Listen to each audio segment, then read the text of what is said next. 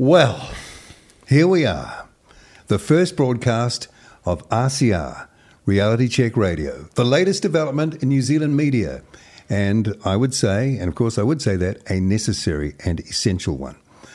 And it's me, Paul Brennan, and we're doing this because I'm doing the first show, just turned out that way. But I have with me in a beautiful podcast studio somewhere in Christchurch. Uh, we're sitting in Chantelle Baker's podcast studio uh, to do this broadcast. Chantelle, thank you so much for, first of all, coming on board, but also providing this great environment to have our first broadcast from and our, our get together for the first time on air. Thank oh, you. Thank you, Paul. And it's awesome to meet all of you guys in person. Today's the first day I actually see your beautiful faces. Oh, thank you. so, with me is. Oh, Rodney Hide. Um, yes, Chantelle, those broadcasts you did from the protest were fantastic because you just made the people that were there come alive and speak to us, to all of New Zealand. And there was no mainstream media coverage, and uh, it was you. And it was so wonderful because there was a connection that you had uh, with the people that came through to me. So thank you for that. You were amazing. Myself, um, I'm loving this. Uh, I'm loving being involved with RCR. It just feels a lot of energy. There's a lot of excited people. Um, it's good to be associated with something that's clearly successful with successful people. And um, I'm just so pumped about listening. Hmm. You know, because I talk about intelligent conversation, but the key to intelligent conversation is listening.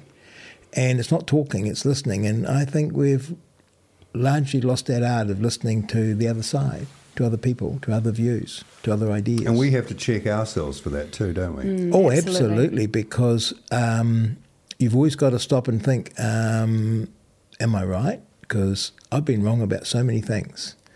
And um, no one has a monopoly on truth. Mm. Mm. Um, Rodney made the point about your, what do you call them, broadcast streams um, from we know the occasion. And I just wonder how that felt at the time, whether you realized the, the gravity of what you were doing at the time. It's probably a bit of a blur now, maybe. I don't know. But because I was there, I was watching. It was the most compelling mm.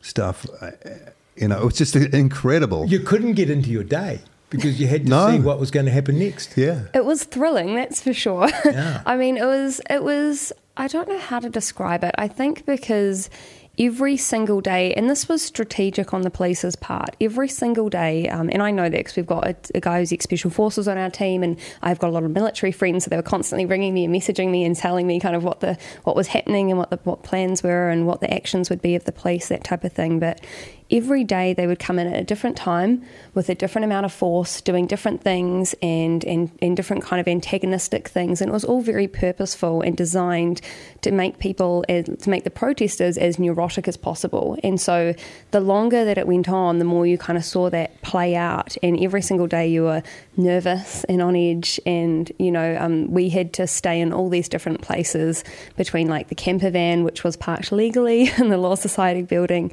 um, to an Airbnb, and then we had a room that someone had given us. That was we had three of us packed in this tiny little room, and we had to run like you know a mile or a couple of miles with all the camera equipment at like 3 a.m. to try and get to where the police were, and everything would happen so suddenly that. I don't know. You're just you, you're keeping people on the journey with you, but you're still experiencing it firsthand yourself. And so, as much as you're trying to talk people through the process, you're still a human being experiencing raw, dramatic emotion. And I think that that raw dramatic emotion is what people felt through the screen and probably what kept people watching and coming back. It's because they were kind of experiencing, uh, almost experiencing it firsthand as well. It sort of felt like. I remember looking at um, your viewing stats, you know, in real time, and and feeling curious uh, about what the mainstream media were doing on that. And I went to, I, I, won't say which one, but I went to one of the sites and had them both on at the same time. You had 20,000 people watching, and the other mainstream had 223. Wow. well, I mean, we got an OIA back the other day, and for people who don't know, it's um, an Official Information Act request. So we do a number of them here where we're trying to dig information out of the government, and we got one back, and it was a report that I think the Disinformation Project had given the government um, a month or a couple of months after the protest, I think, um, if I'm remembering this um, appropriately, and it said that we that, that, the live streams that we had in the in the reach of our content for a number of months was three times what the official COVID nineteen website was getting. So I'm not surprised that they didn't want us to stay up. Tell, tell me, because this is all strange to me. What's a disinformation project? I've heard of it, and it seems a peculiar mm. thing. What is a disinformation project? Uh, it's a group of individuals that were pulled together under the Auckland University bracket. Um, so a lady called Kate, a guy called Sanjana, a couple of people. Now the ideology is Marxist, so Marxist socialist. Kate identifies as a um, fourth wave, I believe, a fourth wave feminist. So radical, very radical ideas, and these people have been put in charge of basically judging what speech shouldn't should and shouldn't be allowed on the internet. Um, so they decided that we were, well, I was not allowed a voice on the internet, is what they decided, uh, which is ironic because Sanjana, who's part of the Disinformation Project, actually started as a citizen journalist using social media in Sri Lanka to speak out against what he disapproved of with his government. So you've got a group of people that are relatively radical. I, that's my perception of Marxism anyway. I do find it more of a radical ideology. So they have they have certain ideas that they want to implement here in New Zealand, and they're given a very large platform across TV, national media to have that voice. So, so you, you see, oh, this is disinformation. This is disinformation. How do they determine what you would is that. disinformation? well, I no, asked, seriously, is no, it like, oh well, Karl Marx would never have said that? I think I think so because I went to see a, them, one of them speak, and I sat front row at the event because I didn't want to hide. You know, I wasn't trying to get away with anything. I sat front row at the event, and I waited for the whole speech. And at the end, uh, they did a Q and A, and I said, I said, look, my name's Chantelle Baker. You've said that what I say is disinformation, but you've also said that I'm pro the Kremlin, which is absolutely false. So pro the what? Pro the Kremlin. Yeah, I know. I just well, let's just slide past that one because I don't even know how, how to address they, everything in there. To that? How did they come to that? oh, because I because I talked about um, I talked about a very real situation where the Ukrainian embassy had changed a number of PDFs on their website that were pertaining to how some of their biolabs were funded. Right. So they had updated them, and I spoke about that, which is a real situation that did happen, and apparently that made me pro the Kremlin. So moving on. So I asked, just because there's too much to unpack in that one. so I asked, I asked Kate, front, you know, face to face. I said, "How do you classify disinformation?" Because what you've said about me would be classified in my eyes as disinformation, and she would not answer. She wouldn't answer the question. Um, she repeatedly blew it off, and then other people asked some questions, including like, "How can I be an activist against people like Chantelle. So she was happy to answer that, but she couldn't answer what disinformation so is. So disinformation's a bad thing? Oh, yes. This yeah, project, the, these Marxists, feminists, whatever, they'll decide what is disinformation. Mm-hmm. And then what is relate the relationship back to government and what mean what happens if I do disinformation inadvertently? Well, that's a very good question. I mean, they've they've very naughty boy. boy put in the naughty so corner. we got OIAs back that showed that during that time period she was funded by the government. Even though I asked her that question and she said no, she's mainly funded by her husband. They were she was funded directly from the prime minister's office, so she was funded directly from Jacinda to go on live television and say, you know, the protesters are full of disinformation, even though she never said one thing that I said that was disinformation. So it's quite like this network of people. Oh wow! So she's funded by the government, yeah. and she's sitting there saying this is disinformation information because they're not agreeing with the government. Yeah. Nothing to see there. Nothing. when was the last time? Well, I know you've been on Radio Peter um, recently, but the last gig you had, take us back to that. Uh, that was late late August, early September of 20, if we're 23 now, 2021. Right. So I was working for the MediaWorks organisation uh, on a radio station called Magic Talk, and I had the 9 to 12 morning talkback slot. And I'd been doing that uh, since I finished in television uh, at the end of 2018. So I'd been there, what, two and three quarter years. Uh, it was, to be perfectly honest, Paul, as somebody who's worked a long time in radio yourself, you will know that talk radio is a very, very tough gig. Reading the news on TV is, frankly, a piece of cake. It's the easiest job I ever had in broadcasting, and I'm prepared to say that to anybody because it is and it was. Uh, that, you know, you have a team of producers to give you everything when you do the news on TV. When you're on radio, you've got a three hour blank canvas every morning, and you have to fill it. And you have to hope that people ring you up to have conversations. Otherwise, you've just got to talk and talk and talk and sometimes people did not ring you up. So you had to talk and talk and talk. So it was tough going. Uh, but I, I picked up something early on, and I don't know wh- what set off the spark in my brain about the the concept of uh, vaccination mandates. Uh, that to me just went against the grain of what I thought as an individual because I'm a believer in freedom of association, freedom of speech, of um, of democracy, of having. I mean, I, I believe that you should, you know best how to spend the money you make. The government, this government decides has decided that it knows better. Uh, I'm also a great believer in the socialising of an education system and the socialising of a health system. I don't have a problem with either of those concepts as long as those education and health systems are efficient and run well. And in this country at the moment, they're not. Anyway, getting back to where I was with, uh, with MediaWorks, with Magic Talk, I uh, espouse some, some arguments, uh, some theories about the efficacy of uh, the vaccine, about whether or not it worked, about whether or not it had had long enough to be tested. Uh, and the answer, of course, is that it hadn't been. It was, uh, and we're finding this out now from some eminently qualified scientists and epidemiologists that it wasn't tested properly, and that Pfizer themselves uh, have subsequently said that they never tested to see whether it stopped transmission. So, my concerns about the vaccine mandates were well founded. But apparently, that was not allowed to be said by the radio station. Uh, and as a consequence, I was told to stop espousing that particular line. How, how did they do that? I mean, well, they, they said to me, uh, Your program has become known as uh, Anti Vax Central. I said, really?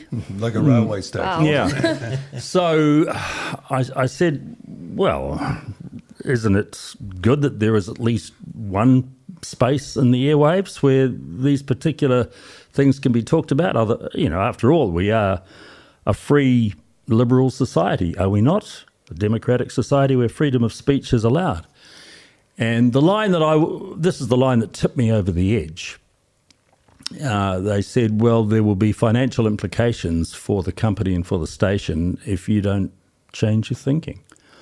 Wow. And I thought, well, mm, there's only one thing to go here, uh, only one thing to do here. So I quit the next day. I had a, a ponder on that particular uh, comment and I resigned the next day. Uh, I, I called up the boss on a Thursday and he was a bit shocked. He said, We'll get back to you on the Saturday. And I said, This was very early September of t- 2021. And I said, Look, I'm prepared to, I'll, I'll, give you some notice. I'm prepared to work out the month. I'm even prepared to work out the end of the year, but I'm not, uh, I'm, I'm not, you know, going to be here long term. I should tell you that now. And we had a conversation again on Saturday, and it was a case of, um, You can go now. I said, Fine, thank you. Mm. Big weight off my shoulders, just like that. So, you know, I, I finished on the Friday fully expecting to be back on air on the Monday but uh, it wasn't to be. And that's okay. I just walked away. I yeah. had a, another project in my life. Uh, we were building a house in Wanaka at the time, so I just flew to Wanaka the next week, and I've been in the South Island ever since. well, welcome. yeah. Tell me, Peter, the um, financial implications. Mm. Um, did you take well, did you take take that to mean advertising? Oh, totally, or gov- yeah, totally. or government money? Uh, well, was MediaWorks getting a cut of the PIJF, the Public Interest Journalism Fund? I suppose it was. And they'd be getting government advertising by Yeah. the COVID- government, government, advertising. government advertising, COVID advertising. That was that was the key to it. And of course, in early 2022, uh, Simeon Brown, who I think is a great little ferret and workhorse uh, for the opposition, came up with this extraordinary figure that the government in the financial year had spent 125,000, uh, 125 million dollars in advertising on the New Zealand media. And the next biggest advertiser that I could find out, going back in in previous years, uh, the the biggest advertiser in New Zealand is traditionally an outfit like Harvey Norman or Toyota, and they spend around about seventy to seventy five million dollars a year. So here was in that year of of 2021, 22, the New Zealand government spending $125 million in advertising, the vast bulk of which would have been, you know, COVID 19 advertising, get the vaccine, uh, do the test, blah, blah, blah. Uh, And, so- that, and so- that's, the, that's the interesting thing that you realise when you get involved in the modern media is that the censorship isn't the censorship that you think it is. It's extraordinarily subtle. Yes, but there once upon a time there was uh, a thing called well they have it in the finance industry too, don't they? The Chinese walls. Yeah. The the, the Chinese wall in, in in finance is that those guys selling the shares Yes. are not punting the shares that the investment bank Yes. is trying to to, to Yeah. not punting the shares of the company that the investment bank Yeah. is trying to float. So there's a Chinese wall between the brokers and the bankers. Uh, in in the media, there is supposed to be a Chinese wall between those in the newsroom and those in the advertising department, or those in the uh, the editorial, the, the the production editorial department, and those in advertising. You know, never the twain shall meet. They come together for an on-air product, whereby there is program and there is advertising.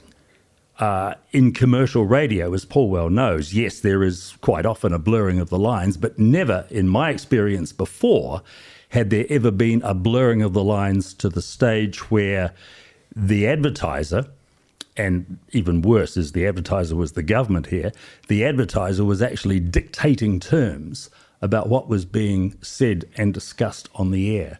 And that to me was just a point of no return. I was hmm. fortunate in that I was at the time 67 years old.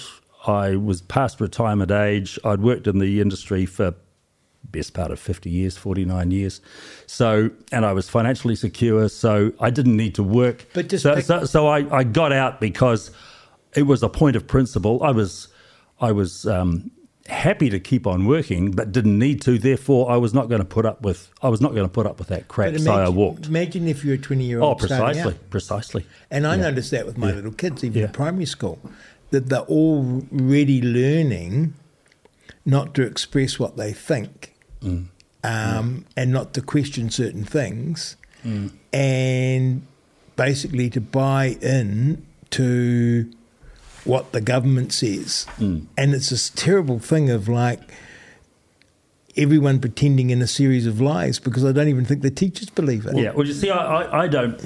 I, I, I don't have any direct involvement with the education system because my children are adults and because I don't see what my grandchildren in New Zealand are educated, or how they're educated on a day to day basis. Well, that's part of it too. Yeah, I know, but, but what You kept I, out of it. What what I am um, what I'm beginning to to feel and to understand from listening, talking, reading, is that we don't have an education system as such anymore. We have an indoctrination Mm-hmm. system, and and uh, I just think that is that is just terrible. I mean, Rodney, you tell me that you've got kids at primary school age, and they don't teach them to read and write and count anymore. I mean, what the hell is going on? You don't get taught the times table, but you get a lot about climate change, a lot about. But how can they possibly understand one and a half degrees of uh, of, of global warming if they if they don't have numeracy skills, Rodney? Oh no no no no no! You see, you got to get your morals right. You see, you you you you're thinking that there's a real world out there. What you're saying is you've got to get your your morals right, your ethics. You've got to care for the planet and be kind. That's enough. And being kind and care. You're going to be kind and, and, and care. Otherwise, we will bully you and subject you to. I mean, that's one of the there's so much hypocrisy around all of this because you know you have to go along and wave a pride flag or do that, and if you don't, you'll be bullied. And the kids say, "But isn't this about anti-bullying?" You know, um, and then that's that, a hard question. yeah, yeah. And if you say, uh, "Oh, we're really into diversity," and you say, "Yeah, well, I've got this," in. no, no, no, no, you can't ask that question. Well, it's like inclusivity, the whole Israel Folau scenario, whenever Yes. that was 2019. Rugby League says, oh, we're a very inclusive sport. Or was it, what game was he playing at the time? He switched around a bit. Uh, was it Rugby Union, I think? Rugby. He- rugby Union. He was with uh, our, our friend Raelene Castle, wasn't he? She was the one who fired him. Uh, Raelene Castle said Rugby Australia is a very inclusive sport, except it doesn't want to include anybody who has Christian conservative beliefs. So Well, how ha- can you be inclusive when you're excluding Israel Folau? I mean, that to me was just bizarre. Oh, you, you, you just. Or am I too logical? No, you're an old white dinosaur, and will be the world will be a better place when your generation has died out. Because what I've learned is that you know I can go along to the local public library, dress up as a woman, you know, and um, Is this a confession? no, I could do. And read to little kids, right? And dance provocatively. But imagine if I went along and read them Christian teachings. Do you think I'd be allowed to do that? Or went along uh, wearing a Captain Cook uniform? Oh, God. Yeah. Um, With the. Captain Cook one, the Captain Cook one is particularly upsetting to me because he was just such an amazing man. Such an amazing man. And now we're funding and teaching the kids that he was despicable, that he was evil, that he visited all this oppression and colonialism on, on the world. And then they talk about colonialism as if that's the only terrible thing that's ever happened in New Zealand. And yes, there were awful things that were committed during colonisation, but there have also been horrific things committed throughout tribes throughout the world for hundreds and 1000s Aren't some things, though, best left unsaid after a certain period? Because you can go down into Well, a the- the- the- vortex. of course, this. of oh, course. they did this, you did The that. Romans did that, but Who did the worst thing? No, you did a isn't this, thing. isn't this an extraordinary conceit that you can look back on history and fix it Well, or put it mm, right? Good luck with that. I mean, good luck. Mm. With, And I mean, the reality is, no one here now was there then. No, but the history We of the world, Rodney, I know. Is, is about invasion and about. Well, we use the word colonization. It's about basically taking over Yeah. the country. I mean, how did how did modern day Britain come to be? It was because the Normans invaded them. Yes. So so do do people in Britain, you know, the, the Anglo Saxons, do they do they want to get reparations from the French because the Normans invaded them in ten sixty six? No, but I mean that's that's that's the ludicrous uh, nonsense that you could you could discuss if we're going to look at modern day New Zealand hist- Yeah. historical and, discussion. And you see, Yeah. we, we, well, this is part of this terrible thing of identity, isn't it? Mm. That not only are you pigeonholed because of something you have no control over, you know, you happen to be white European extraction male, and then you're pigeonholed, but more particularly, you would say that because you're white male, you don't have any agency, you don't have any free will, you don't have any ability to think or discuss. And Just then you shut up. yeah. And then you have this sort of hierarchy of identity. And we know right at the bottom is Peter. Right? I'm slightly above Peter, you know, because I've got some disabilities. Have you? Yeah, I'm bald. Um, All right. yeah. you said that I could never be a successful politician for as long as I bought. bald. So, no, no, but you go up, don't you? And then you get, you know, and, and it's and Well, that's actually, what my it- It's kids. the other way around, isn't it? As you go fa- as far down as you can to the absolute singular victim. yes. What is that? Who is that? What is that? I mean, and- where does it stop? It doesn't. But the sad thing is, they're creating this victimhood status that people that are real victims often don't want to have. People that I know that are disabled don't want to be treated not. called disabled. They don't want to be treated like that. They want to be treated like normal human beings that are functional and capable because they are. They actually want to be to be treated equally. And I think we've taken equal and we've turned it into equality. And now we're trying to balance out any perceived nuances We've that we have in a weaponised victimhood victimhood. status. But you- Absolutely. But my, my favourite line about everything is well, well, not about everything, but just about that particular topic we were talking about before is every single genetic line that currently exists in New Zealand immigrated here. Yeah. Of course. but how about this- Historical fact. Yeah, Historical we all, fact. We all hmm. came out of Africa.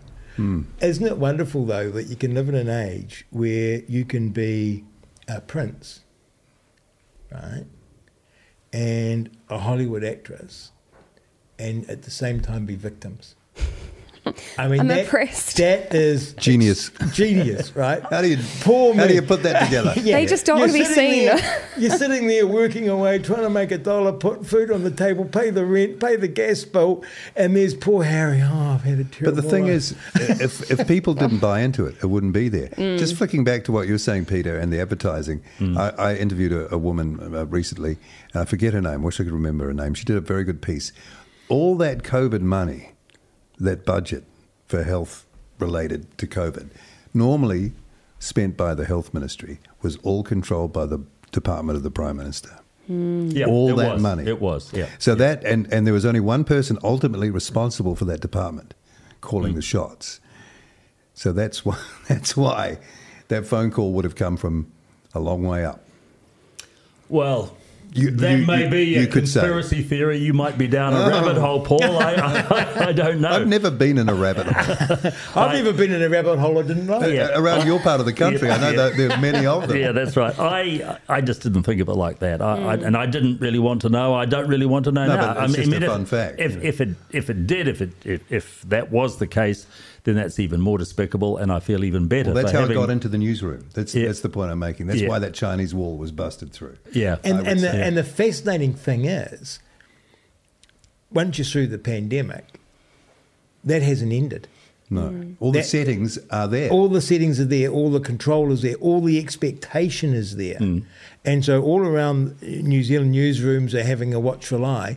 And I mean, how extraordinary is it that you'd be on a radio worried what the Prime Minister's office might think? well, I wasn't thinking that, but what? No, no, but what- my point is, you know, the either. station was, Yeah. and uh, uh, historically, you know, if you're upsetting the Prime Minister's office, you're doing your job. Yeah, that's right. Well, what I did notice, and I, like I say, I did that job for two and three quarter years, despite numerous requests, even during the 2020 election campaign, the Prime Minister not once, not once would appear on that radio show. Didn't someone else spit the dummy as well?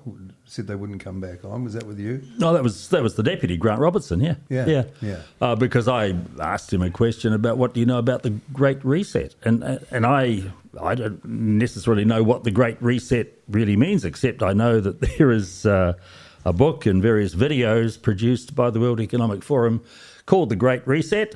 Uh, What- what's the saying sent- go? You will you will have nothing, but you will be happy, or something like that. Yeah. Anyway, I, I asked, and Grant Robertson was about to address uh, address the Society of Accountants. I think in a few days after we did this particular interview, and I think the topic for the um, the, the speech was something like you know the the reset or the Great Reset. The word reset was certainly used Didn't he say in the Bill, theme, but he- in the theme, but but he accused me of conspiracy theories, and and he's you know, that was on air, and then later that day we just got an email from his office saying Grant doesn't want to come on the radio show to waste time shooting down conspiracy theories. End of story. That was that. He was the guy who said "Build Back Better" though early on, didn't he? Because Well- I've heard a He- few of he- them he say may that. well have, yeah, And yeah. I think our, our current prime minister only mentioned that line the other day. So, just saying. Well, But- Jacinda was sent a copy of the of the Great Reset book, signed by him. We found it in an OIA. Signed by, by Schwab. Yeah, By Klaus signed by Schwab. Klaus Schwab. So she received the book. It was signed by him. She thanked him for sending her the book. So this isn't. I mean, this is just common. Yeah, but you see that So it's question. not a rabbit hole. it's in. It's in an that OIA. quest- it's like oh, that it's so question painful. Would be disinformation, right? Oh, yeah, Very- that disinformation. question. But what about Paul Maureen Pugh, MP? Hmm. So as Paul Maureen Pugh, MP, says, um, "Oh, about you know," and she said about cyclone, this recent cyclone. She said, "Well." Uh, I- I'd just like to see the evidence from the minister that this was caused by By climate, change. Yeah. yeah. Well, that's a very reasonable question. Well, fancy Just- being able to claim that it, that just off the top of your head, that, that there's some connection here. Now, who was it who claimed that? Whoever it was. Everyone. Ev- Yeah. lit- honestly, everybody. Where did yeah. you get that from? And now we know about Niwa. Yeah. Um, data not there. Uh, Anyway, sorry, Karen. But I mean, uh, that's a fairly innocuous question, right? And to which you'd say, "Well. I don't know the answer to that. I'll go and ask, you know, officials." Or uh, here it is. Have a look at it. She got shot down for it. Here's the amazing thing to me: she got shot down from that, not from the government, but from her own party leader. Now, that question that she asked, she would have been speaking for a great bulk of New Zealanders with that question. And, and she Well, you- may not even You've been a politician. Explain it. explain what. Well, why would she fold and and and get on her knees and and apologise and Oh, because and lose dignity? because there's nothing more bullying than a party leader uh, when you're sitting on the list. So they would have said, get into line or you're gone. And political parties, they are machines for knocking into shape wayward MPs. They're extremely good at it. And um, so, you know, it wouldn't have been Mr. Luxon that would give her the talking to. It'd be another MP or But maybe who even would it have come from? Who would have said, "Hey, hey, wait on! Did you hear what she said? Do something about it." I mean, where does that come from? No, that come from him. Him. So he's saying, I'm saying this, we're, we're, we're going to agree with the government on this. And of course, as soon as you've got the opposition agreeing with the government, you can't even ask questions about this. Mm. And then you disenfranchise every New Zealander who has a question about it. And I mean, that question of the Great Reset, that, that was a question that lots of New Zealanders had. It mightn't even be Peter's view. But he, as a talkback host, as a person with a microphone and an audience, he was could be asking that question on behalf of his audience. But a politician now doesn't believe if they don't want to answer a question, they'll just dismiss you and actually dismiss that big chunk of your audience. And if they don't want to appear on a show anymore, as Ardern did not after a while with, with Hosking, uh, because she obviously found the questions too hard, she Yes. just didn't front. I mean, it was the most extraordinary act of political cowardice hmm. that I've ever known in this country. Why would the Prime Minister not appear on a breakfast radio show because the questions were too difficult? I mean, frankly, it, it, it really came as no surprise that she pulled the pin and walked away when she did, even if she was fired The- by her own colleagues. A lot of people, because I read comments Yeah. about that, were "Good on you, go girl." Yeah. you know, Yeah. it was like, you know, they But sort she- of thought she it was shouldn't a, have to put up with this crap Yeah. because she, uh, you it was a smart move. He Yeah. was Yeah. asking questions. but here, here's the thing about the, what would you say, the um, supine nature of journalists now. Ordinarily, you'd expect other journalists to write critical commentary and articles about a prime minister refusing to front up. But only one one journalist did, and that was uh, Barry Soper, who was the polit- political editor for the station concerned. So he would be duty bound. Well, apart from the fact that he thought that personally anyway, uh, but he would like to toe the company line, Safe space. and and uh, and say that she was a coward, and she was. And Yeah. frankly, I can't see how anybody can reach any other conclusion. No. But I mean, you, if you're prime minister or you're a politician, you're answerable to the people of New Zealand. Yeah. Someone with a microphone has got an audience. Um, you would expect them to take questions, and if a question is out of line, Don't you sign up for that when you? yes, and if the question is out of line, you play the game with the audience, and you can say, "Listen, Mr. Hosking, I'm not going there," and the audience can judge, right? And you've seen many, many politicians get into an argument with a journalist, and you're sitting at home uh, with your dinner on your lap, Great and you're ma- entertainment. and you're making a judgment too. But to not turn up, unspeakable. Chantelle, I want to ask you about journalism because you, I think, had a really unique kind of insight into into what you were doing. Um, I, I don't know if you call yourself a journalist. I think you're probably an honorary one from what you've done. You had mainstream media there um, all the time you were there, and you were there doing your thing.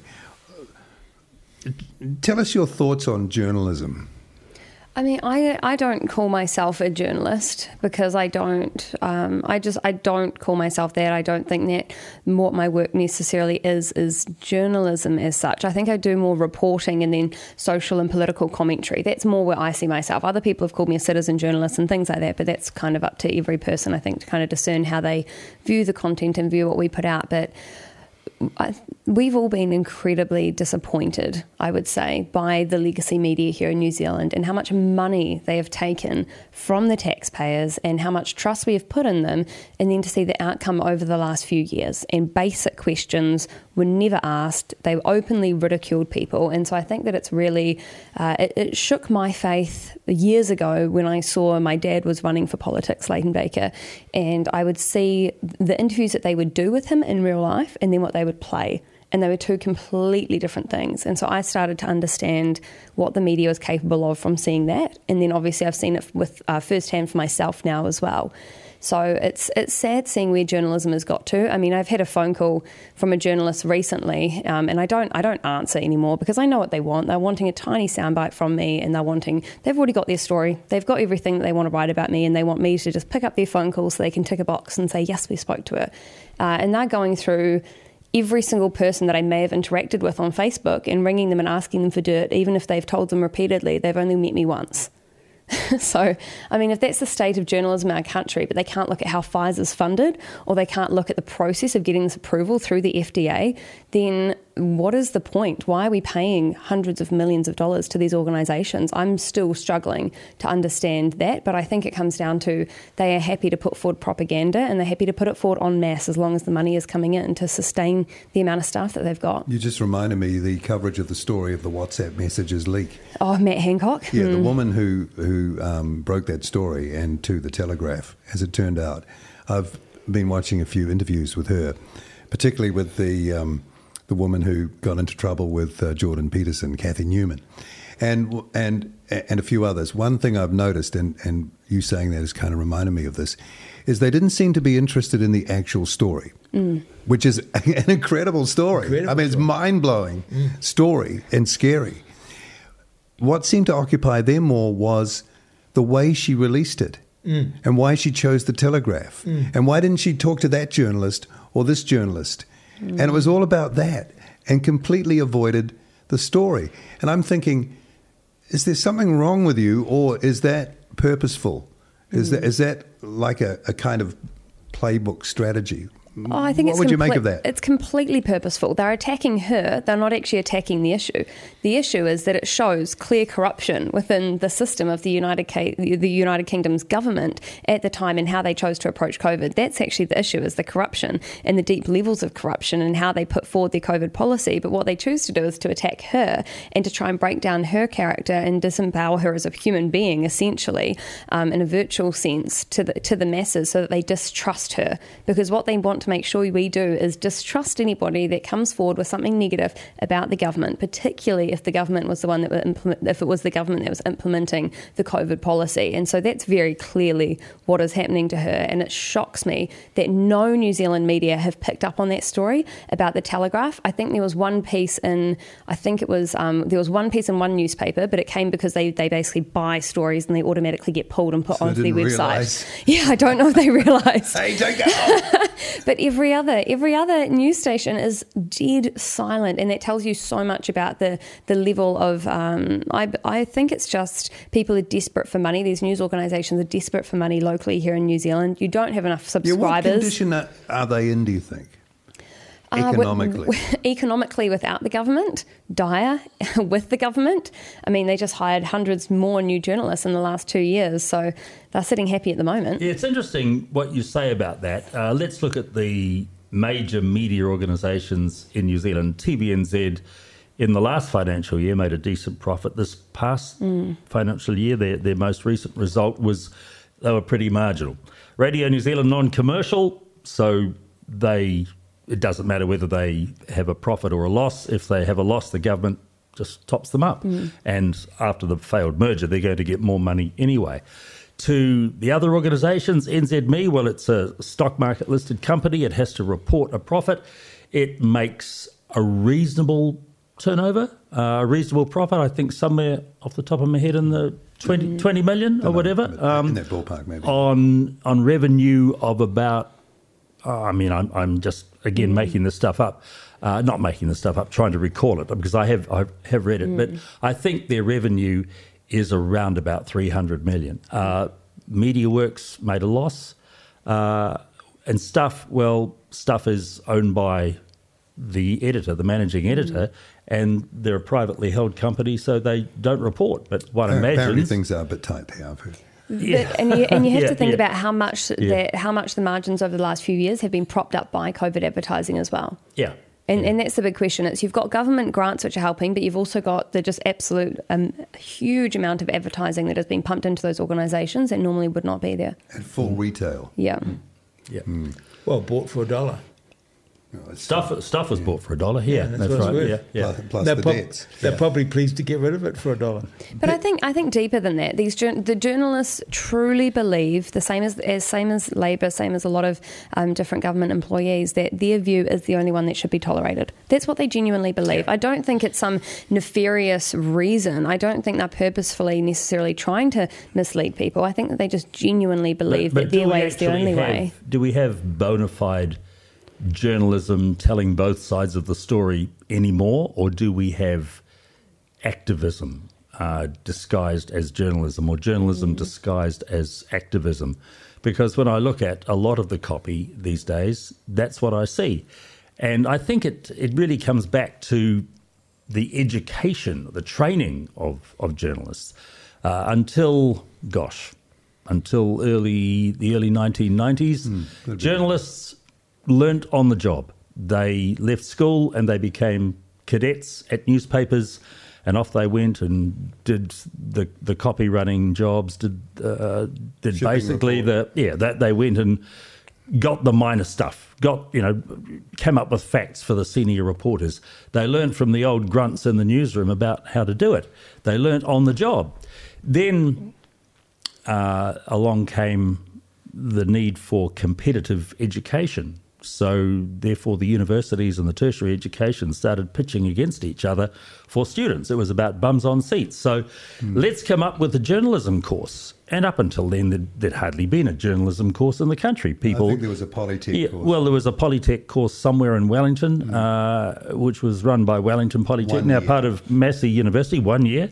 Uh, there was a postgrad thing at Canterbury University, but that was about it. Then they just exploded everywhere. You could do journalism and broadcasting courses anywhere in the country, sometimes at quite expensive, with, with Well- quite expensive fees attached. Yeah, big and, loans. And, and, and out of those uh, courses came students who were not taught uh, about balance and about, well, they certainly weren't taught too much about how to construct stories uh, in, in terms of um, good grammar, good writing, good spelling, and all that kind of thing. Uh, from what I saw, some of the Same. graduates that came into the newsroom at uh, TVNZ. So again, I come back to the education system, and it's it's it's like the education we're now having in primary schools, which is more and more indoctrination. And it was a case of those journalism schools also having indoctrination uh, being part and parcel of the way things were done. I think there's something around, sorry, uh, the fees that you mentioned, because, I mean, you know, business is business. People have got to feel that they're getting value for the money that they're putting up. And uh, us knowing, because we've seen it before the earlier era, what was involved in, in, in moving into journalism, becoming a journalist. Uh, you know, it, it wasn't that expensive. You, you're not going to have a huge loan over your head. You've got to sell that value of that loan. And, you know, the, the day-to-day stuff is not that pretty or romantic. But if you're being told that you can save the world Oh, yeah. with this qualification, this is the best money you'll ever spend. And it's cynical because it's only business. They want the bums, like you said, the bums on seats. And I, you know, I don't know what the latest rate is for a degree in journalism as a student loan, but I'm sure it's in the tens of thousands of dollars at least. And you know, the salaries aren't that big in the initial part. PRs later, and we can talk about that. So it, it makes sense to oversell the qualification. It's unbelievably cruel. And but there's also this thing happening uh, that you see it in journalism, but it's reflected right through, and that is a philosophical shift. Uh, whereas uh, uh, there, we grew up with the view that there was a world out there that was objective and real. Um, to put it in journalistic terms, there's news, there's stuff happening. And um, your job as a human being is to try and understand the world around you. Your job as a journalist to go there and report what's happening. And that means, you know, understanding what's happening and reporting it. And you do so in a way that is stri- striving towards objectivity mm. Of the story. Where the chips fall. You where the chips fall, where, wherever the story takes you. But now, from day one, from kindergarten, we uh, uh, the, the generations are being taught activism. So there's now no there's no longer uh, an objective world. Um, there's views of the world. There's good views and bad views of the world, and I have a good view of the world. He clearly has a bad view of the world because he disagrees with me. Mm. How can it possibly be good? It's so easy for them. And that's where narratives come. That's right. They have a narrative. I'm telling the right narrative. You've got the wrong narrative.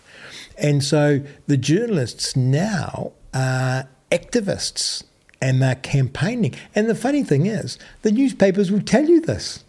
You know, the newspapers took on the job of campaigning to get everyone vaccinated. Mm. You know, not reporting it, but that was their goal. Well, let's remember the 2019 campaign, which again I pushed back against, and I'll give credit to MediaWorks on this occasion because there was there was no pushback against me then.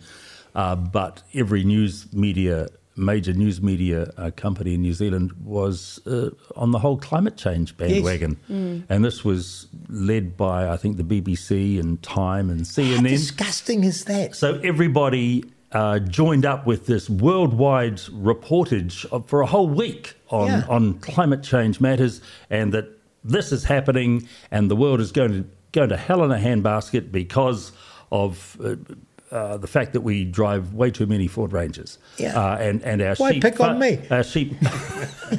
I just got a Ford Ranger. Leave my Volvo out of it. He's got. I've yeah. just got a yeah. Ford Ranger, but, and you're attacking me. Yeah, but I, I made a point that week of being de- deliberately contrarian, and I don't know where that particular streak in me comes from, but uh, I thought, well, there's a few blokes that I'd, I'd heard about and read called uh, Richard Lindzen, uh, William Happer, uh, Willie Soon. These are guys highly qualified yeah. PhDs in, uh, in, in, in physics and knew about the climate. They, they were real climate scientists, in my opinion, and they were debunking the theory. Of course, uh, they were uh, criticised because they were taking money from the oil industry. It's so, so easy, so, isn't it? Yeah, we, I yeah, was going to yeah, say it's so easy to come up with the oh yeah, big oil, Peter Williams, big oil.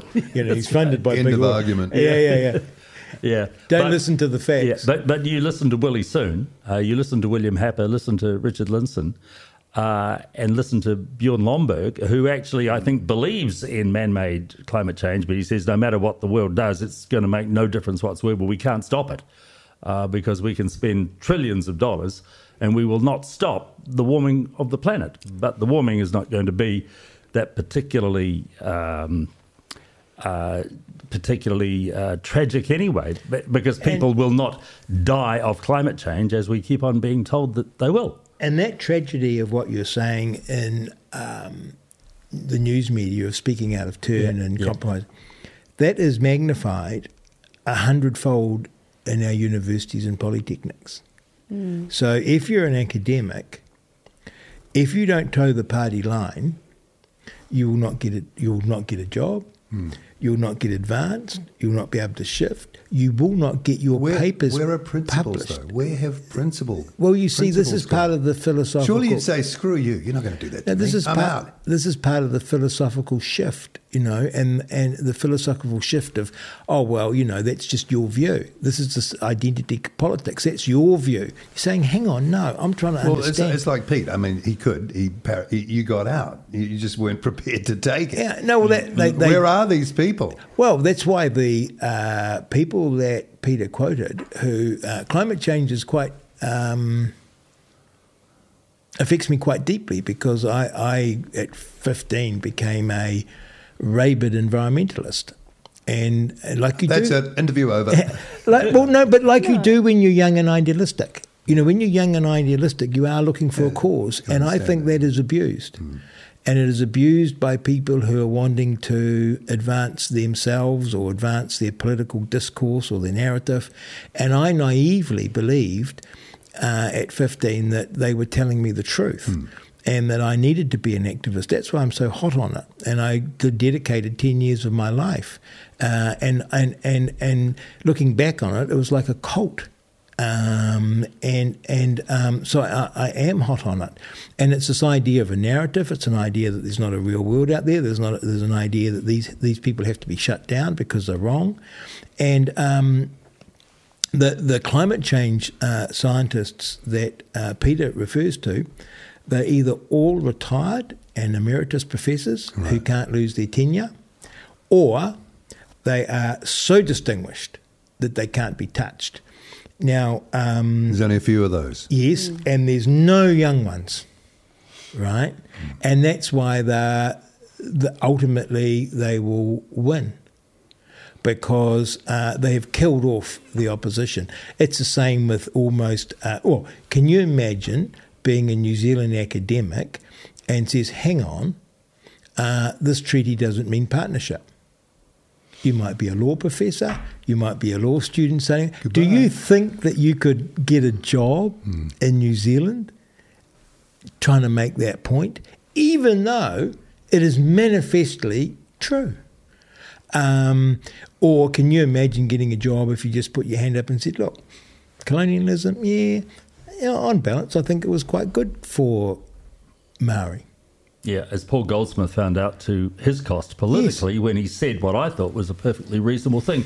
What about another younger guy in the medical profession by the name of Simon Thornley? Absolutely. Re- remember Simon Thornley? I do. COVID Plan B? Yes. Epidemiologist, highly qualified, medically trained, postgrad in epidemiology. More qualified than most people that were commenting in the New Zealand media as experts. That's right. So he makes some comments saying lockdowns are basically a waste of time. Mm-hmm. Let's not go that way. So he came up with the COVID Plan B. What has happened to Simon Thornley now? Disappeared. Disappeared. And apparently has been shut down so badly.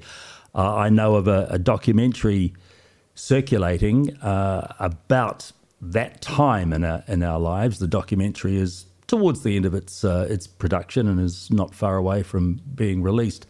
Uh, Thornley was interviewed for the program. Uh, after he spoke to his lawyer, his lawyer advised him that that interview should not be shown. Wow. So I mean, that's that's how much people like Thornley, who should contribute to academic discussion on this hugely important topic, they should be allowed to have their say and have an opinion. He's been there, shut out of it, mm. gone. There, there's that, but um, maybe someone could help me out here. Why why does it go to the level of wanting to destroy the person? Mm. I mean, well, I think it's like this. Uh, why is this no, such exactly a shock reaction? Shock I, troops. I know exactly what it is. It's like they're holding a dam, right? Right. And you get one leak, right? And the dam will fall. The narrative will fall. So they know that that could happen. So it's yeah. willful. Willful. Also, it's a signal. See what we did to that guy? Hmm. That's you. You don't want to be like him. Nope. Mm. And it becomes a story. And if you look at um, this is a, a, long history in uh, pharmaceutical industry and the medical industry in America going right back. We're very eminent. You know, there's a debate about AIDS and what was the best treatment. And a very famous, um, uh, I don't know, epidemiologist, virologist, Peter Duesberg, I hope I've created a, got his name right. And I remember him questioning the um, narrative for the story of AIDS. And he was utterly destroyed, utterly mm-hmm. and completely destroyed by Fauci. He got no funding, no students, nothing. And he, he, he was finished. Um, and again, that sent a message to anyone that would question the wisdom of the central government's agency's views and, of course, the largesse of money. Um, even in the, I was at university, you know, getting grants in the early, late 80s, early 90s. And I mean, you, if you wanted to get a grant from the government, you had to somehow wrap up climate change in it. No matter even back then. Yes. No matter and, what you're doing. And even right? back then, it started the treaty. So you'd say, oh, um, I'm studying this snail, and it'll be the ecology of the snail, and it'll be, we'll find out this and that, and, it'll, and, and it'll be, be very important to our better understanding of climate change in New Zealand. And you needed that word in there. Or uh, this would be very important to our better understanding of the treaty and its implications for resource management in New Zealand. Um, and, Did and you write those?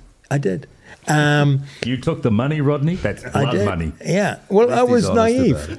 about. Naive. I was. I was extremely naive because back then too, I I was starting to get awake to the environmental movement, and um, realizing that it had nothing to do with the issue at hand. Did you have a, a Patrick Moore moment? Did you? You know Patrick Yes. Moore, one of the founders of Yes. Greenpeace.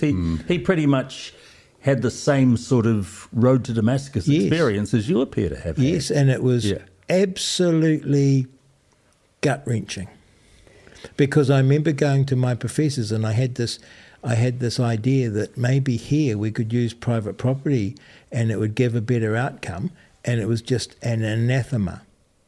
And I sat with my senior colleagues and I remember this to this day them grabbing hold of the treaty issues, which was completely new. Like, what's the treaty got to do with water management? And saying they could use that to stop the government's plans for state owned enterprises. And so it was this willful weaponization by uh, professors to use the treaty as an argument, and Maori, they were to be used to win a political argument. And um, I thought we were there trying to figure out what was best for New Zealand. So, what do you think are some genuine solutions? Because when, when we so we we visited the Netherlands recently, me and Jacob, and what's happening in the Netherlands is the government are forcing farmers to sell their land. I call it stealing, because I think it is stealing. They don't want to move off their land; they've been there their whole lives. The government's forcing them off their land because of climate change. So then they're going to build most of that out in houses, which is not better for that land, obviously. And then they're importing. The Netherlands are the I think it's the third largest exporter of goods from Brazil. Brazil's cutting down their rainforest, so they're going to export on a higher level from Brazil, who are cutting down the rainforest and get rid of their amazing farmland, all in the name of climate change. So the climate agenda that they're trying to implement is ridiculous. But what are some other solutions Sure. that would be genuinely beneficial? Well, I spent, you know, 30 years, um, not full time, but a, lot of time, uh, studying climate change and having all the arguments. And I realised that's a fool's errand because it's they're not interested in the argument. They're not actually interested in climate change. And when I say that, I'm meaning the people that are pushing these agendas. And it is an agenda What are they interested in? power, tyrannical power. These are people that believe that they are smart and clever, and they're all around us. You know, you- you're you're you're bespeckled university professor. Uh, he he can think that uh, he's nice, benign guy writing away here, just doing his papers, but he believes his views should be running New Zealand because he's an intellectual. It's that Plato thing. It's that philosopher king. And so there are amongst us people that want to rule over you, and they're politicians and they're bureaucrats, and they go into these they go into these fields. Um, it's a genetic thing, I think. Whereas I, you know, I just want to try and be a good person and contribute to the world. I know plenty of people who think that the way to contribute to the world is to boss other people around, and um, they have that totalitarian impulse. And so um, every time they see t- two ways of moving, they'll always tend towards the totalitarian way rather than the one letting the people choose. And so my my view now, after having wasted my career, is to realise what's going on. The climate change agenda is to destroy farming. And what they want is corporate and state farming. And corporate farming now means state farming because you might have a corporation in name, but it'll be so beholden to the state that it's really run by the state. And there's nothing more, there's nothing more inimical to uh, a government wanting to direct how we behave than a farmer and a farmer's family. Because and they're farm- too, too free independent. thinking or independent. Independent. They're independent and they know what to do. So you take them out, Take them and out. then you can rule the game. you- yes, do you think- take out. Just let me. Sorry, Jen, I didn't mean to interrupt. Take out families. Right. Take out farming families. take out men. Um, and Who does that leave? it, well, it leaves a scared and atomized population Compliant. who are reliant on government. And um, it's amazing. And I mean, just that fear. And you see, the, the, let's put aside whether the COVID response was right or wrong. I've never seen a government, and it happened all around the world, where you actually ruled by fear. Well, Matt Hancock has admitted as much in his WhatsApp message. He used Yes. the very word F E A R. Yeah. Now, Seymour, uh, as the leader of the ACT Party, asked Hipkins that question in the Parliament just last week. At question time, Hipkins said, I didn't see any fear. Uh, now, They were stoking it, Well- and so was David Well, he, Seymour. was, he was the yeah, man, wasn't yeah, he? He but was the- Seymour asked the question. So, do we take our parliamentarians at their word with what they say in the House at question time? And I looked at that question, I looked at the answer, and I raised an eyebrow in, with the deepest of cynicism, and I think I have every every cause to. Uh, really. I, I do want to ask a further question though on, on the climate change thing, right? Because you've got you've got two separate concepts here. You've got climate change as environmentalism, and then you've got real environmentalism, as in what can actually make a real impact to our environment that we're living in right now, such as cleaning up the seas, that type of thing, like real actionable change. And I feel like a lot of environmentalists have gone towards climate change because it's such an easy topic to sit there and talk about while you're having a latte. You know, you don't actually have to be out there doing no, that's, anything. that's that, that, that, that, of course they're just sort of either in on it or a useful idiot. What, what kind of latte though? Michelle? Was it a dairy Oh. latte to, or a to, soy one? to, Yeah, yeah. to answer your, Turmeric.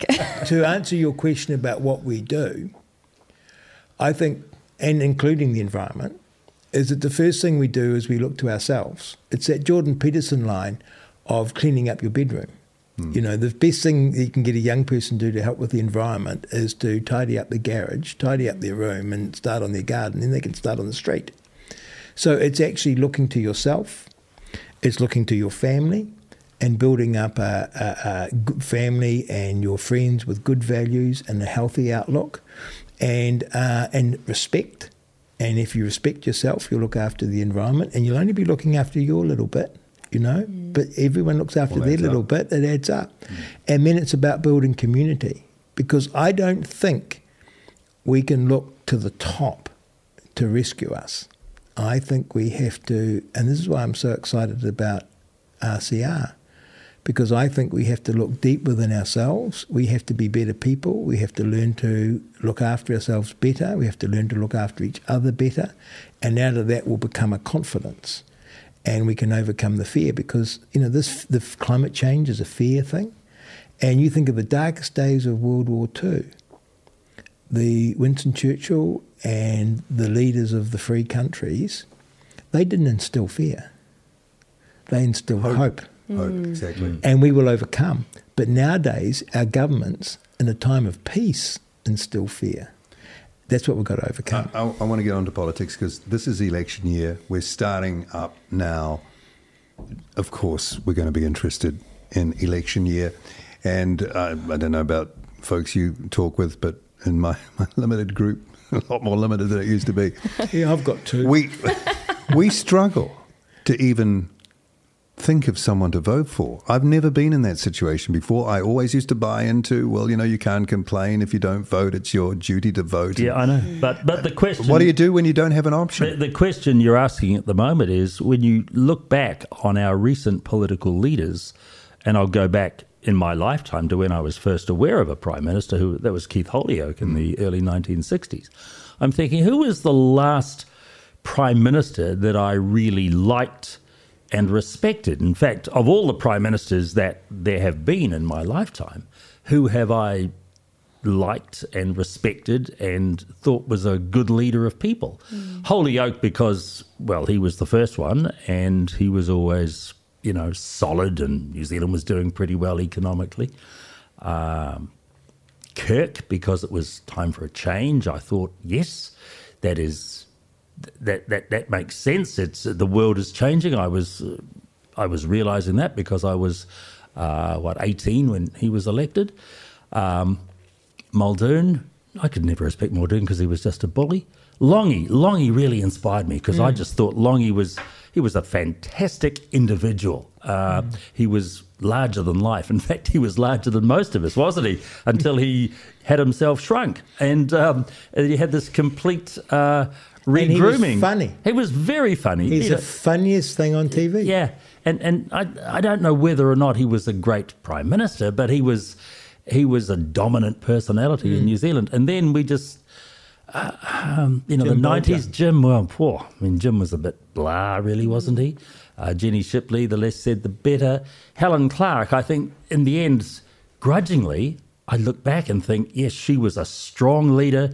She knew what she stood for, and she would put down a lot of the nonsense that's going on in this country today. I think. But Key, Key on, on reflection has been a massive was a massive disappointment, hmm. massive disappointment. And then, well, since 2017, frankly, the less said the better. So, who have been the, the prime ministers, the, the people that I've respected in my lifetime? Probably two, probably. Yeah, I uh, would uh, share- uh, I would- I would- Holyoake, Holyoake and Lange and Kirk because it was it was all different at the time. So what yeah. do we do? What do we do now? I, I mean, yeah, yeah. Well, I know who I'm voting for. Well, because I- it's the only person I can trust, and that's my dad. Well, so it's an easy vote on my Were- were you- behalf. Were you surprised at how he did in that poll? Uh, yes and no. I was surprised they published him in the poll. I'm not Well, how, surprised he how did did, well. how did his name get on the ballot? How did Yeah. his name get? That's- Well, no, People- I think they've just offer it up. asked. They've just asked people People who do you think is a preferred So PM. that's an organic, An organic response. amount of 3.9 percent said so, Leighton so, Baker. So a thousand people uh, said uh, of, of a thousand people, thirty nine people said Leighton Baker. they rang his church. I don't well, think so. they- So how that- did- that- his original They- one was pretty How close friendly. does that get you then to a five perth- Very close. potentially to a because all you 5% got to do, all you got to do, and I mean, Leighton would have my vote. Um, I've become, I don't care, Labor, National. To me, they're going to mess around at the edges and not Are they all on the same side? They're on the same side. They're on the same side through our darkest days of my lifetime. Uh, when they locked us all down, they're all on the same side. Uh, one thing to agree, uh, but to go in lockstep over everything, that was to me. Can you? um, Ex- you've, you've got the background. You know how it works back in the back rooms. Can you explain that? Is that an unprecedented thing? totally unprecedented. You can imagine people agreeing in a, in a sort of like a wartime emergency or agreeing to a, a framework, right? And I could imagine that when there's obviously, I've never experienced anything like that as a politician, so it's unknown territory to me. But the idea that an opposition leader or opposition MPs wouldn't come down to meet people angry with the government to me is just unbelievable because you're looking for like every vote that you can get. And you don't have to agree. I've met with Maori protest. I've met with every protester that ever turned up to Parliament. No, not because um, I It's your agree. duty, isn't it? I agree. Absolutely, it's your duty. You're a House of Representatives. You're in a very, very privileged position. Uh, these people don't have your access, and they've come to Parliament to express a view. And you're duty bound to In go and numbers. listen to it. And number, it wouldn't matter if it was one, I'd go down and talk to them because we're in New Zealand. It's the size of a little city in anywhere in the world. But the thing I like about uh, Shan, I've said I'm a single single issue voter this election, first time in my life. I'm going to vote for the party that promises a parliamentary inquiry into the vaccine injured. And the party that does that, they got my vote. But Leighton's got my vote because he turned up to the protest and was a leader there. Hmm. And he stood firm. And so I feel that there is a man of principle. And that was one of the things hmm. that, that that was used to to kind of give them an out, not to confront. You'd have no leader. Hmm. You know, you're all disparate sort of wackos who, who who can't sort out who the boss is, and they use that as a pretext for not communicating. I mean, you were there. Were, I mean, I know there were a few politicians sort of walking up and down the, the lanes, let's say, kind of keeping a low profile. Did you get to talk to any of them during during that time? No. Were you, no? Not not one of them. Not one of them actually came to properly engage. And I mean, Winnie runs in, gets a photo op, runs away. you know, But that was wasn't a- Seymour himself around the protest? I know, I know from from what I know about what happened with He- Seymour he, at is went across the road, didn't he, well, to the back bencher? f- from what I know, heard, he was sitting in a cafe somewhere, or he might have been Yeah, sitting in the yeah. back bencher, hiding away in a corner, and protesters found him and confronted him. And then he said he met with protesters. But was it a meeting or was it Well, a I don't confrontation? And, and the other thing is, maybe you guys haven't heard this before. Yeah. I, I compared an event for the Free Speech Union in Dunedin last year, and Michael Woodhouse was on the panel. Michael Woodhouse maintains that he was out and about talking to the protesters. Now, no public record of that. No, well, Uh, he definitely didn't get on a mic and say anything. They No, definitely didn't come yeah. down the steps and say anything. Uh, uh, so, what the, it's very interesting Yeah. what you say about no leaders, because that's very true. And um, at the protest, and that was, to my mind, unprecedented of a protest to Parliament. Because you normally expect, you know, the farmers to organise and they have a person that's organised it and they have a delegation and they go off and they can go and see the minister's office. This thing was spontaneous. Mm. It was from the ground up. It was literally people seeing the convoy and saying, I'm off to Wellington and Yeah. joining in. And it was that spontaneity that made it. It was like our Woodstock moment, you know. It was just uh, amazing, and the fact no one would presume to speak on behalf of the people that were there, because every person there had their own story. And again, that was what was so powerful about it. And I was there. I'd never presumed to speak on, on behalf of anyone there because it wasn't organised. It was a. It was. But that doesn't stop someone standing up and saying, okay, this is incredible. I see you all here. I understand the issues. I hear you. Mm. I'm here. A politician a could do Maybe I can't yeah. do anything more than Absolutely. that. It would be enough. I reckon they would have gone home. To be honest, if, if Jacinda had come down those steps, if she had come down those steps and she had said, "Look, I hear what you're saying. I understand what I've put you through over the last few mo- over the last few months or over the last year has been traumatic. I understand that there are people that have personal stories, but what you have to understand is I'm trying to do this for the greater good of our country. I'm trying to do this for this reason, this reason, this reason. Please understand that as soon as I possibly can, I will drop the And I may have mandates made because I few understand. mistakes. Yeah. If she had done that, I think most of them would have gone home. So that's to be about a honest. minute? Yeah, one minute. One if, minute. If if Chris Luxon had come down and spoken to that group, he'd be on his way to being prime minister right now. Absolutely. So He would be a different. so they don't know how to call No. it even. Th- th- I don't think. I don't think they. Can you run a country when you don't even understand that? I, I don't think they began to understand. I didn't understand what was going on. And I watched that protest through Chantelle, and I was there. And then I got the opportunity to go just for a day. And it was the most amazing experience of my life outside of, you know, personal family things that I have ever experienced by an order of magnitude. And I felt it the moment I walked in. Hmm. Electric. Electric. It was warm, it was engaging, and it made me realize what New Zealand had lost Yeah. because there were people who were smiling, there were people who were happy, there were people that were hugging. There were I'm not a hugger, and I ended up loving getting hugs because we had become so fearful of each other. You know, you'd walk, you'd go and do your shopping in the supermarket, all masked up, and everyone's scared, and they'd all be like this around you. And suddenly you were with people, and there was this warmth and it just felt and, and and and clever people who could sing and dance and build toilets and construct stuff and you saw that I've never seen anything like that and of course the other thing about the protests there is there were people there that had lost everything There's And- no sympathy. Well, there is, but uh, amongst a lot of people, there's no sympathy for that. No. And people who had lost their health through the vaccines. And so you were there and you realised these people had, you know, normally you get a protest and it rains, everyone rushes home, right? Because it's not serious, really. It's you know. raining. You know, you know, most like you know, you get Greenpeace and you and it rains, they're gone. These protests, it poured. They had sprinklers on them. They had abuse hurled at them.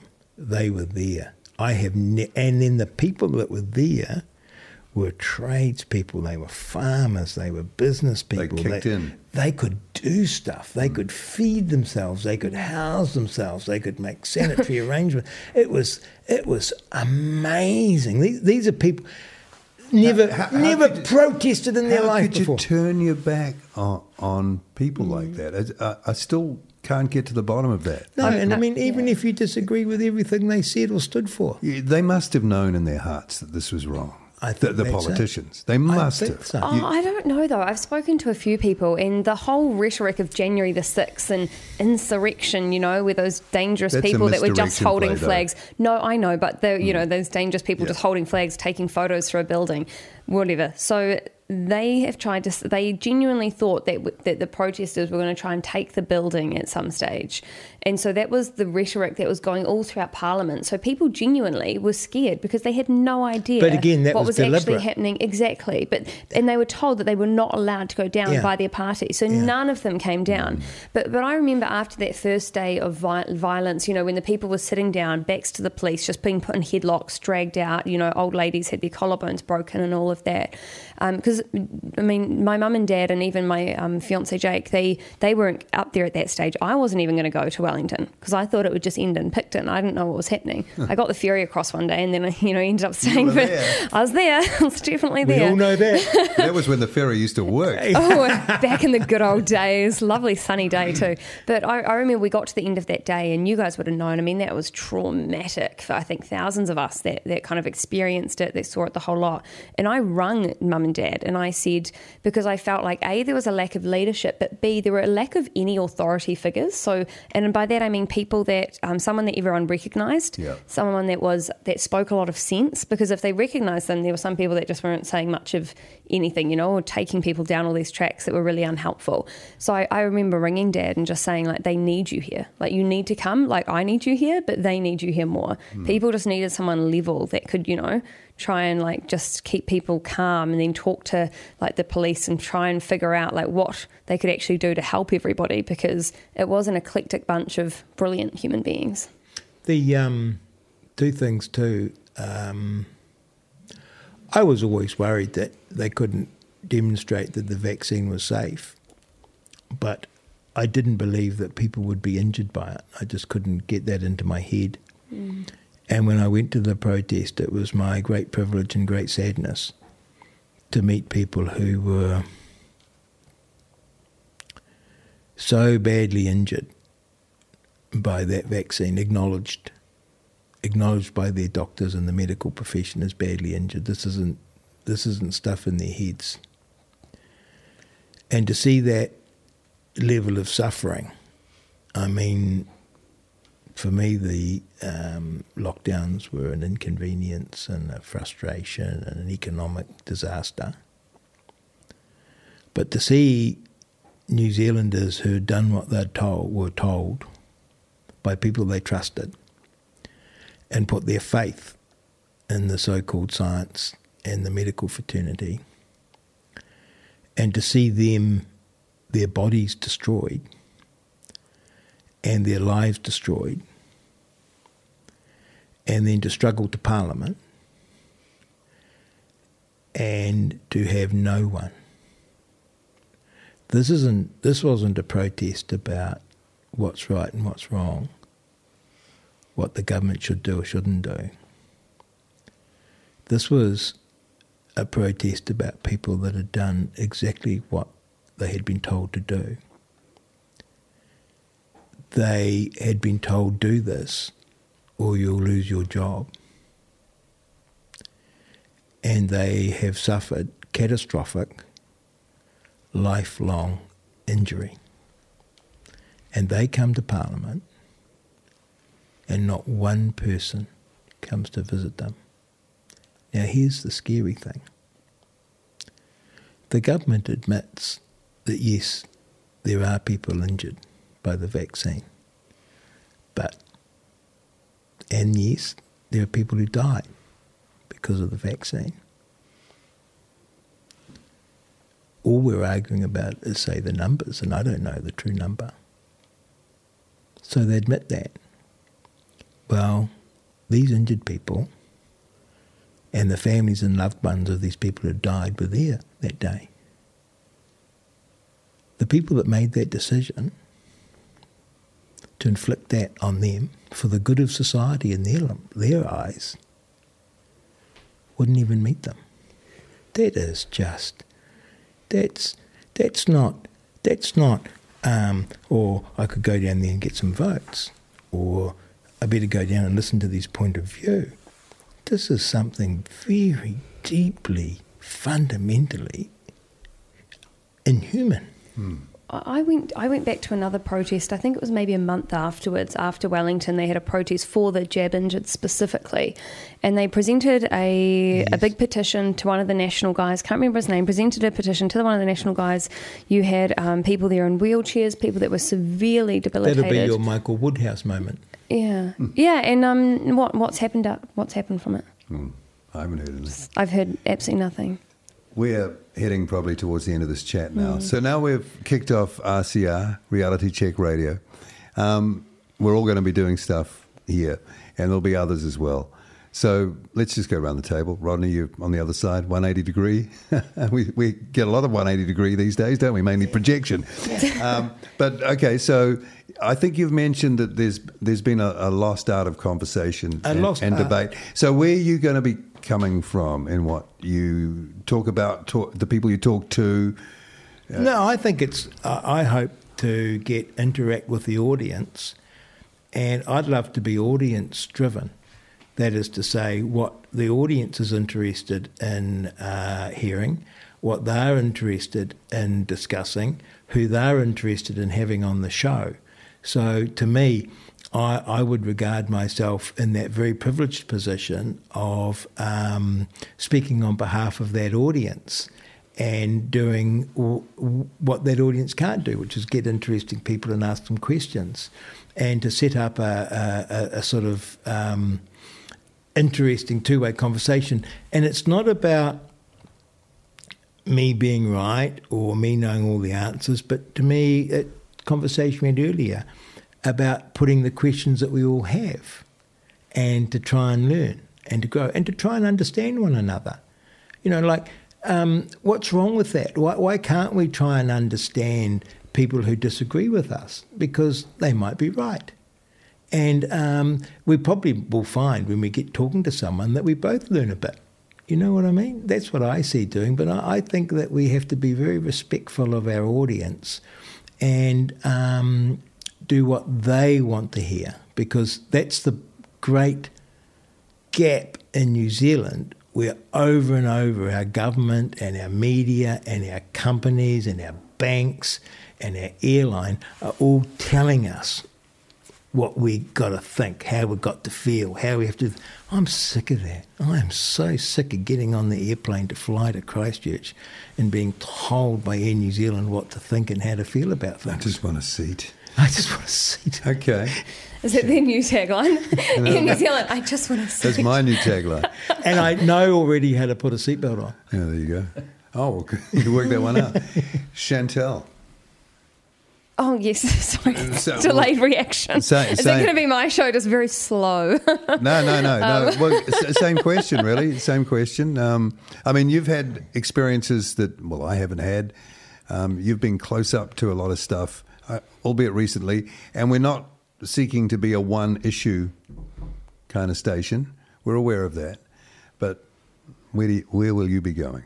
Who will you be I talking think I really to? want to. What do you want to find out? What do you want to help yeah. people? I think I want with? to focus on um, what the media isn't talking about and that's such a range of topics. And I mean, this is why we, we went to Ukraine. This is why we wanted to, we went to the Netherlands and met with the Netherlands farmers. It's why we've gone and spoken to different groups, like in the UK, and we went we went as many places as we could in as short a time frame as possible. And yeah, I just really want to understand because I know firsthand, and I think the one thing I learned at Parliament was that what the media say versus what you're what you're told are two completely different things. And, and so. Yeah, yeah, and it's up in Napier for three weeks with the same the same thing. That'll right? be a story, won't it? Yeah, mm. yeah, it's been fascinating. And so we've got. I, th- I, think what I've what I've learned this whole time is what aren't the media saying, or at least what aren't our media saying, because there's a lot of international stories that don't get covered here, and I kind of want to drill into the why and who's involved and what does it mean for our country. Cool, Pete. Well, I'm working on it during the daytime, and mostly in the afternoons, and it's going to be pretty cruisy because I intend to play quite a lot of music. Great music. Yeah. Who's it going to be programmed by, Paul? You. and me, I'll offer a few suggestions. That's how I know it's every going to now be and good. then. But but in between uh, quite a few of those songs, I'm I'm prone to have a bit of a rant about stuff. Oh, we love your rants. some, And- your, your, some of your rants have been epic. Yeah, so I'm just going to offer a few you know- thoughts on a few matters, and if if people want to respond uh, to those rants, I will be inviting them to get in touch with me. Uh, there may be people who vehemently disagree with me. If they do, I'm more than happy to have a conversation with them as well, because there are so many things that need to be talked about openly. But, like for instance, as we talk today, what is the biggest story in Britain. What is the biggest story in Britain as we speak right now? It's not Matt Hancock. Matt Hancock is last week's news. The biggest story is Gary Lineker. Yes. Now, Gary Lineker is a mere TV sports presenter. Okay, once upon a time he was a really, really good player, but he's a TV sports presenter.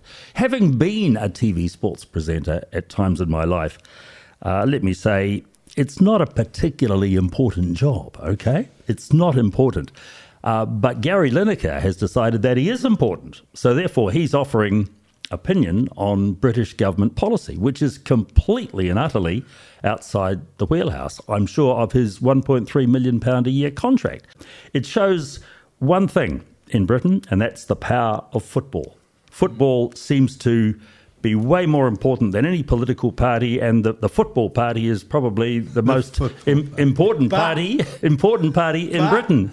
but I read in the Daily Mail today yeah. that it went from all the commentators walked out. Yeah, and the audience- did- the, the the audience went went, went from two million. I was getting to that. 2.5 million. so, so match of the day is usually a one-hour program, uh, which apparently has got, uh, as somebody, as a columnist in the Telegraph or whatever wrote, uh, every now and then a bit of football is shown in between all the people talking about it. So they drop all the, the, the all the punditry, drop the front man, and just have twenty minutes of football action with no commentary, no commentary at all, because the fans identify the players and the teams. And it's written up on the screen anyway, and the audience is up by five hundred thousand. Yeah. That's Now, amazing. Paul, Paul, Yes.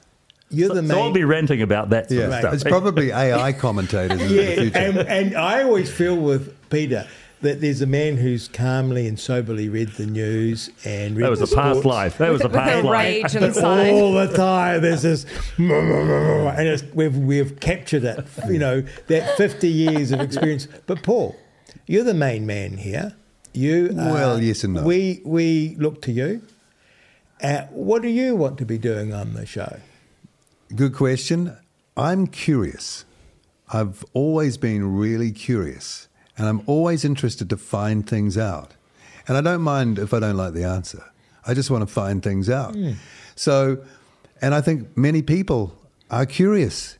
And I think we've lost a lot of curiosity. I don't think we've actually lost it. We've been scared to be curious because some questions are difficult. And uh, if you're a curious person, you'll ask them regardless. So I, you know, obviously going to stay across what's happening, and I'm going to keep in touch with you guys as well and all our contributors. And I'm going to read the audience feedback, and we know already that there's going to be a beat load of it, right? Mm. And and I I will follow my own curiosity, but also the curiosity of others. And and I don't know what it will be. I don't know. I mean, there are the main issues, but there are also other things. I mean, I'm a great aviation fan, so I'll, I'll want to tell people. People are always interested in airlines. They fly. What, what- you know, what's the state of the art? There'll be a bit of that. Um, I, I love science, physics. Um, I can't get enough of it. Virtual reality, you know, those sorts of things.